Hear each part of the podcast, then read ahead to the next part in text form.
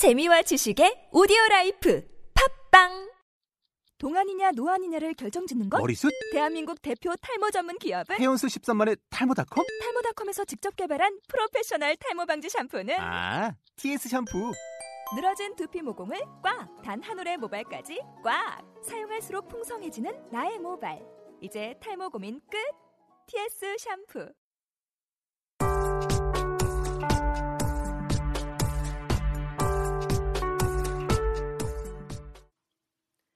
태기 웅이의 세상 쪼개기 4화 3부 코너 문화 쪼개기 시간입니다. 오늘도 저와 MC 웅이 각각 준비한 이야기가 있습니다. 어, 오늘은 저부터 한번 시작해 볼까요? 네, 어떤 이야기를 준비해왔어요? 어, 저는 영화 한 편을 추천해 드릴까 합니다. 영화요? 네, 일본 영화인데요. 어, 그래도 내가 하지 않았어. 라는 제목의 일본 영화입니다. 제목이 되게 특이하네요. 네, 우리나라에서는 2008년 12월 11일에 개봉을 했고요. 수오 마사유키 감독의 작품입니다. 어, 아마 쉘리 댄스라는 영화를 네, 아시는 분들이 많을 텐데요. 그 영화의 감독을 했던 수오 마사유키 감독의 음. 작품입니다. 이 작품은 2008년에 열린 제31회 일본 아카데미상에서 우수 작품상, 우수 감독상, 우수 나무주연상 등 이런 여러 상을 받으며 일본 내에서 좋은 평가를 받았던 작품입니다. 어, 줄거리를 좀 간략하게 말씀을 드리자면요. 어, 남자 주인공이 가네코 테페이는 회사 면접에 참석하기 위하여 만원 지하철에 타게 됩니다. 그런데 이 지하철에서 어, 여중생을 성추행했다는 오해를 받고 경찰 조사를 받게 됩니다. 억울한 오해를 받게 된 거죠. 경찰 조사 과정에서 어떤 경찰들의 약간의 강압 이런 것도 있었고 그 누구도 이 가네코 테페이 남자 주인공의 말을 믿어주지 않습니다. 그래서 약간 제목이 그래도 내가 하지 않았어 뭐 이런 걸 수도 있겠네요. 네, 맞습니다. 그 경찰이랑 그리고 또 검사랑 다 그냥 주인공에게 자백하라고만 하거든요. 그런데 어, 주인공이 할 수 있는 말은 이 제목에서 나온 것처럼 그래도 내가 하지 않았다 음. 이런 말밖에는 할 수가 없는 거죠. 왜냐하면 그 진짜로 이 주인공이 한 일이 아니기 때문이죠. 네. 어, 이 남자 주인공도 변호사와 함께 자신의 누명을 벗으려 굉장히 노력을 많이 해요 영화 안에서. 네네. 뭐 지하철 안에서 자신이 성- 여학생을 성추행하지 않았다는 것을 목격자 그런 그런 것을 본 목격자도 막 찾고요. 어, 지하철 내 상황을 이렇게 시뮬레이션을 해서 그 지하철이 만 원이었기 때문에 네. 도저히 자신의 두 손이 여학생 쪽으로 뻗을 수 없었다. 뭐 이런 것들을 증명하기도 합니다. 하지만 이미 담당 검사는 그가 범인이라는 확신이 있었습니다. 어. 그래서 결국 징역 3개월에 집행유예 3년의 판결을 받고 어, 그가 항소 제기를 결정하는 것으로 영화는 마무리됩니다.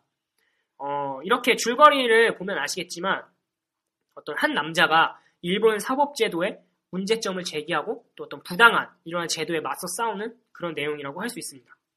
어, 작품 속에서 일본에서는 한 번 기소를 당하면 유죄 선고율이 99.9%다. 어, 라는 그러한 대사가 나오거든요. 그만큼 일단 기소가 확정되면 무죄 판결을 받기 어려운 그런 어떤 기형적인 구조 이런 것들을 갖고 있는 셈이죠. 어, 문제가 있긴 하네요. 네네. 근데 줄거리를 들어보니까 뭐 굉장히 막 웃기거나 스케일이 크거나 뭐 이런 영화는 아니네요.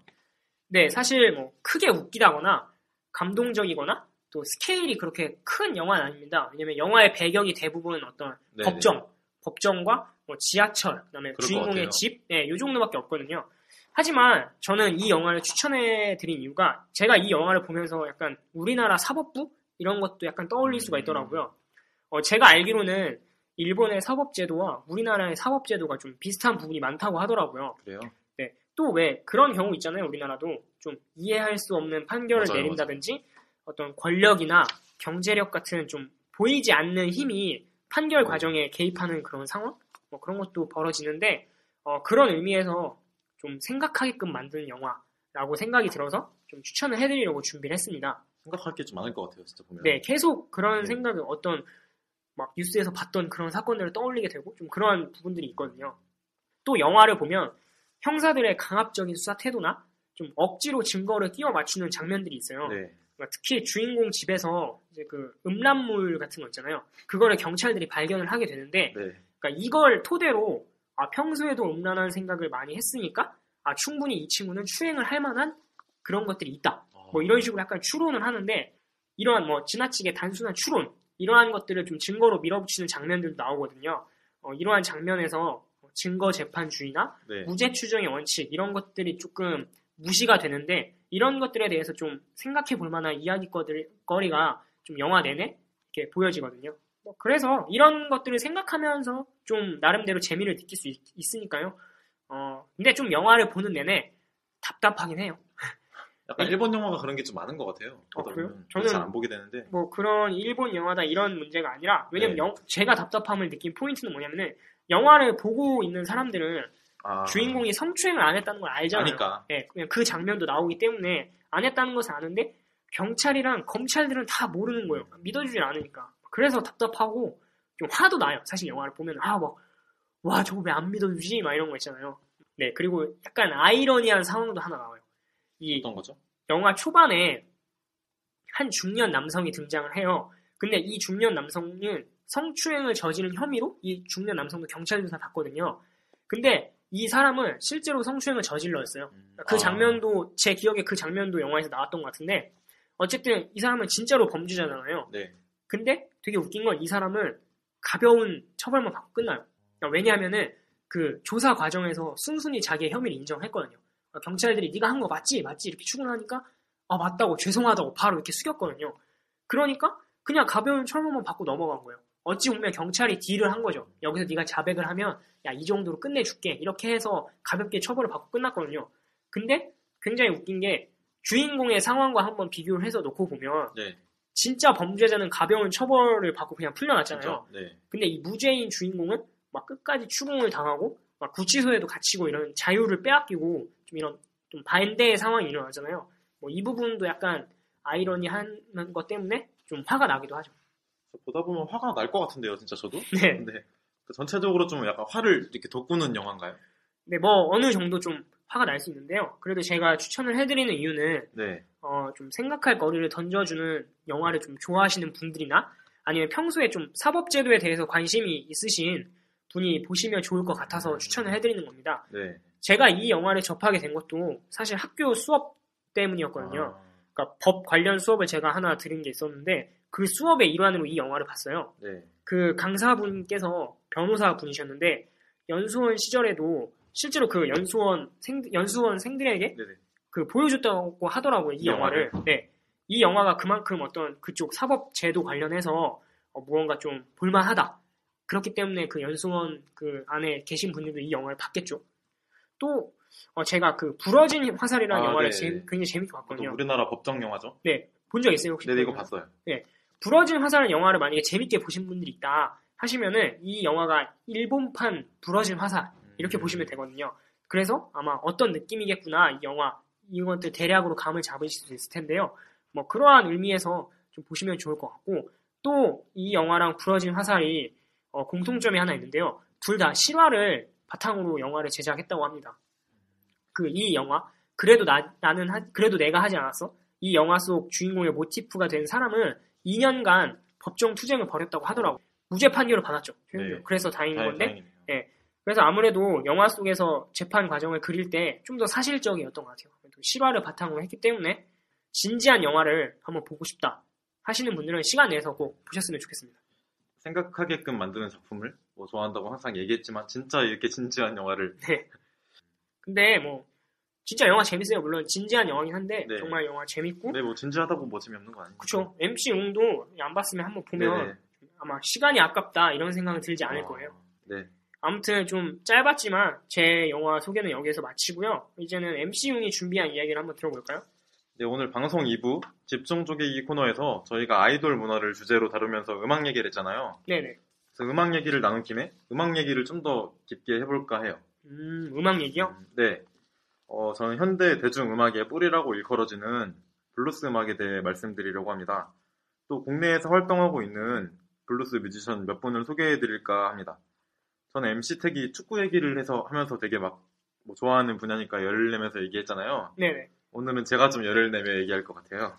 네, 뭐 오늘도 그러면 많은 얘기 부탁드리겠습니다. 네.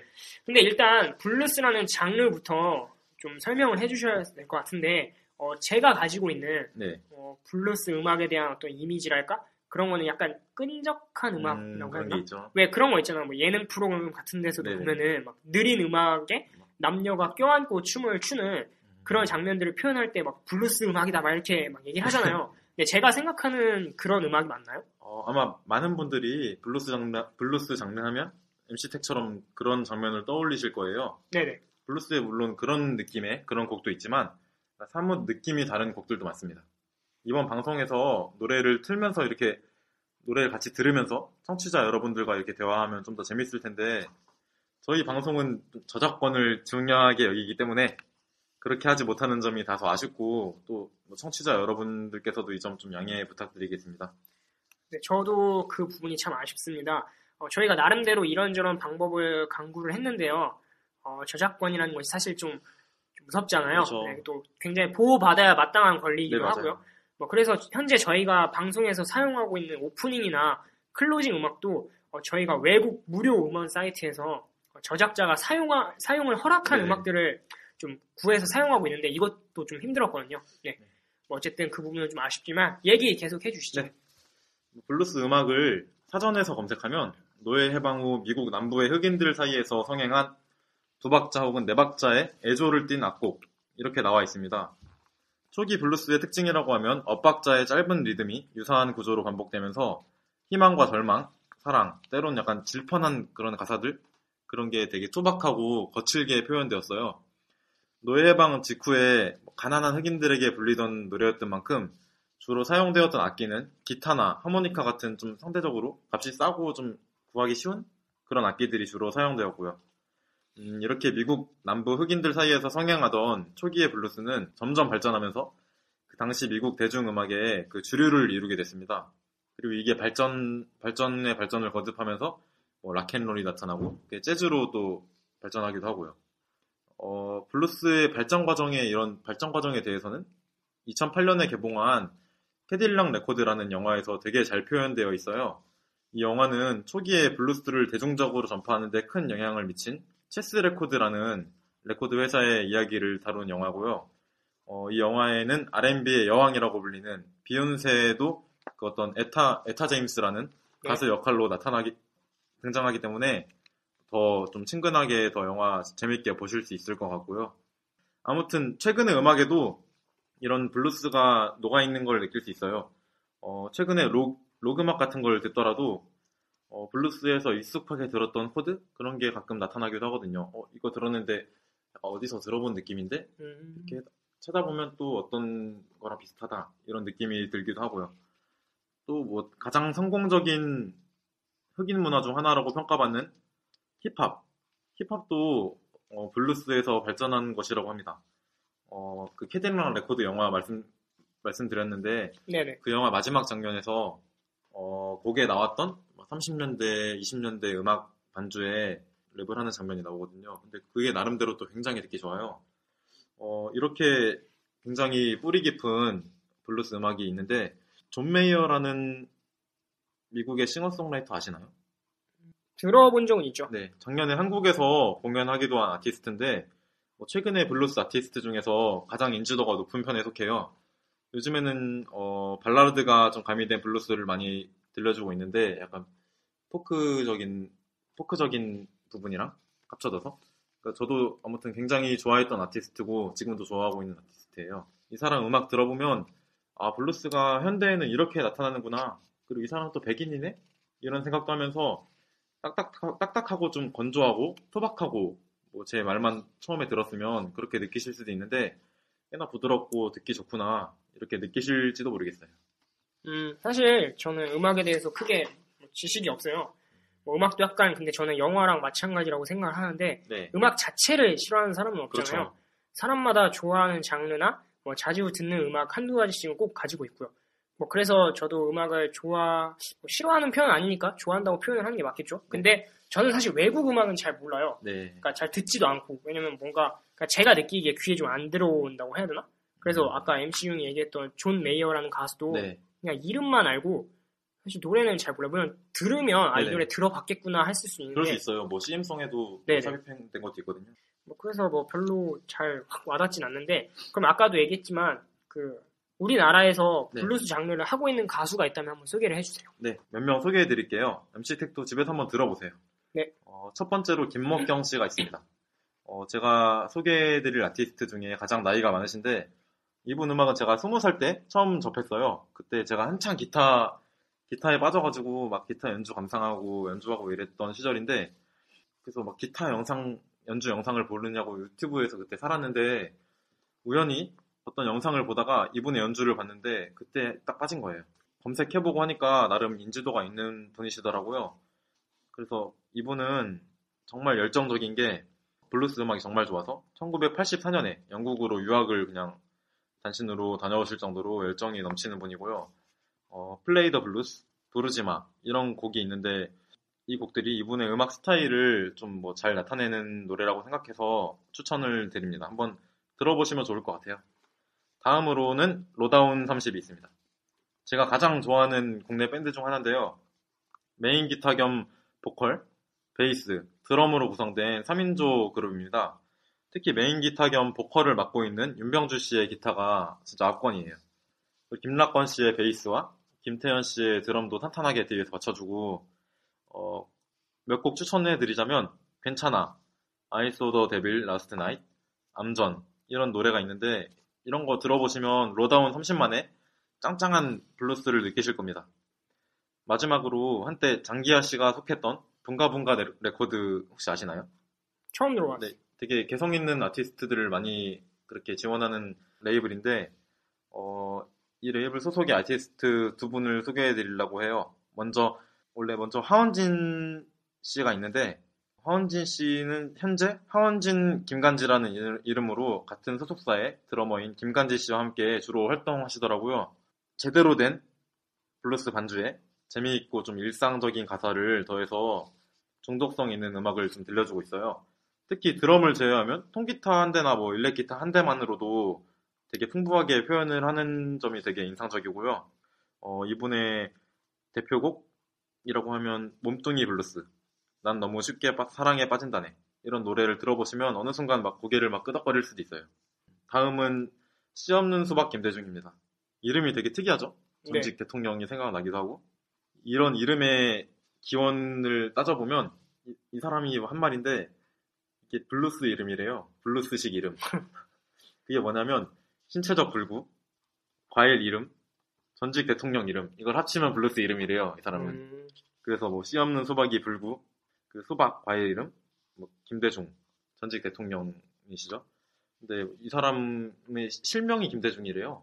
어, 네, 그래서 뭐 되게 본명이, 언어이기도 하고. 네, 본명 본명도 그런데 어 원래 블- 이분은 나이가 좀 있으셔요. 이분도 원래 블루스 음악을 오래 해오셨는데 작년에 본격적으로 데뷔하신 거죠. 음, 이분은 되게 뭔가 자조적이고 막 저음의 목소리에 위트 있는 가사가 되게 매력적이에요. 현재 1집이 발표된 상태고 뭐 이분 소재로 다큐멘터리 독립 다큐멘터리도 하나 찍은 게 있대요. 그것도 보시면 좋을 것 같고 300에 30 부르자는 놈니다. 씨 없는 수박 이런 노래가 있으니까 한번 꼭 들어보시길 추천합니다. MC 웅이 소개해준 분들은 저는 정말 다 처음 들어보는 분들인데 어, 우리나라에도 뭐 이렇게 정통 브루스라고 해야 될까요? 이런 음악을 하고 계신 분들이 의외로 많네요. 네, 뭐 생각보다 많죠. 네. 어쨌든 제 취향이긴 한데 이분들 노래가 정말 저는, 저는 다 좋아서 반복해서 듣곤 하거든요. 네. 그리고 막 홍대나 합정 쪽에 뭐 카페나 그런 바 같은 데 가면 이분들 공연도 가끔 하니까 음, 더 좋고요. MC 택도 그렇고 청취자분들도 꼭 한번 이분, 이분들 음악을 들어보시고 이런 감상을 좀 저와 공유했으면 좋겠습니다. 어, 청취자분들도 좀 좋은 아티스트가 있으면 어떤 노래가 좋은 노래가 있거나 그러면 저희 팟빵 게시판에 댓글로 좀 남겨주셔도 좋고 제가 오늘 소개해드린 아티스트들에 대해서 하고 싶은 얘기나 아니면 감상도 남겨주, 남겨주셔도 감사합니다. 네, 저희 방송은 언제나 여러분에게 열려 있습니다. 많은 댓글 부탁드리겠습니다. MC 우잉의 이야기가 이제 마무리가 된 걸 보니까요. 어, 오늘 4화 방송도 이제 마쳐야 할 때가 온 것 같습니다. 오늘도 참 많은 이야기를 나누었는데 어, 듣고 계시는 분들에게 저희가 하고 싶은 이야기가 잘 전달되었을지 모르겠습니다. 음, 저희가 느끼기에 어, 이제 조금씩 방송이 자- 방송이 자리를 잡고 있는 것 같은데 네. 어, 그래도 아직 부족한 면이 많으니 어, 항상 고민해서 다음 방송에는 오늘 방송보다 더 재미있는 방송, 더 알찬 방송을 위해 한 주 동안 또 노력하도록 하겠습니다. 어, MC 융은 우리 오늘 방송 마치기 전에 마지막으로 할말 있어요? 네, 오늘 방송에서 제가 좋아하는 음악 이야기 할 수 있어서 저는 되게 재밌었고요. 네. 어, 방송 듣고 계신 분들도 진짜 재밌다고 생각해 주시면 더 좋을 것 같아요. 그리고 저 역시 한 주 동안 다음 주 방송 준비 잘하겠습니다. 네, 이 코너가 좀 급하게 마무리되는 경향이 있는데요. 어쨌든 저희 태기 웅이의 세상 쪼개기 3화, 3, 아, 4화, 사화. 3부 코너죠. 3부 네. 코너 문화 쪼개기를 마치면서 저희 4화 방송도 여기에서 네. 마치도록 하겠습니다. 다음 주에도 저희는 세상을 쪼개보겠습니다. 태기 웅이의 세상 쪼개기. 쪼개기. 감사합니다. 감사합니다.